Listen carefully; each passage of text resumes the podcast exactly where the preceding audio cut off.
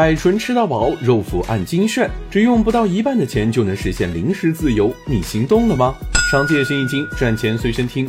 现在的年轻人为了省钱，已经开始吃零食边角料了。碎掉的饼干，刀口不起的火腿肠，这些号称是大牌零食边角料的零碎零食，在各大平台火到不行。光是某猫一个季度的销量就卖了两千多万，同期增长百分之一千七。而拼夕夕就更别说了，随便一家就是超十万的销量。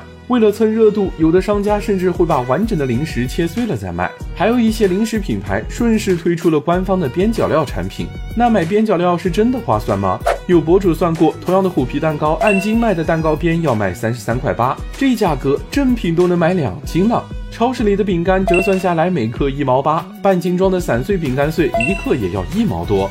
虽然便宜了八分钱，但是这些饼干包装不正规，品质没保障。还没临期食品让人放心，毕竟这些店铺卖的边角料动辄月销上千斤，但实际上在高效的流水生产线中，并不会产生这么多的瑕疵边角料，就算是有，也会用来再次生产成别的产品，比如牛肉碎做成拼接牛排，面包边磨成面包糠，真正能被收购走再重新包装售卖的数量更是少之又少。大多数情况，边角料也只是个营销概念而已。吃的人以为自己在薅羊毛，其实薅到的还是智商税。咱就是说，都吃边角料了，就别再当小韭菜了，行吗？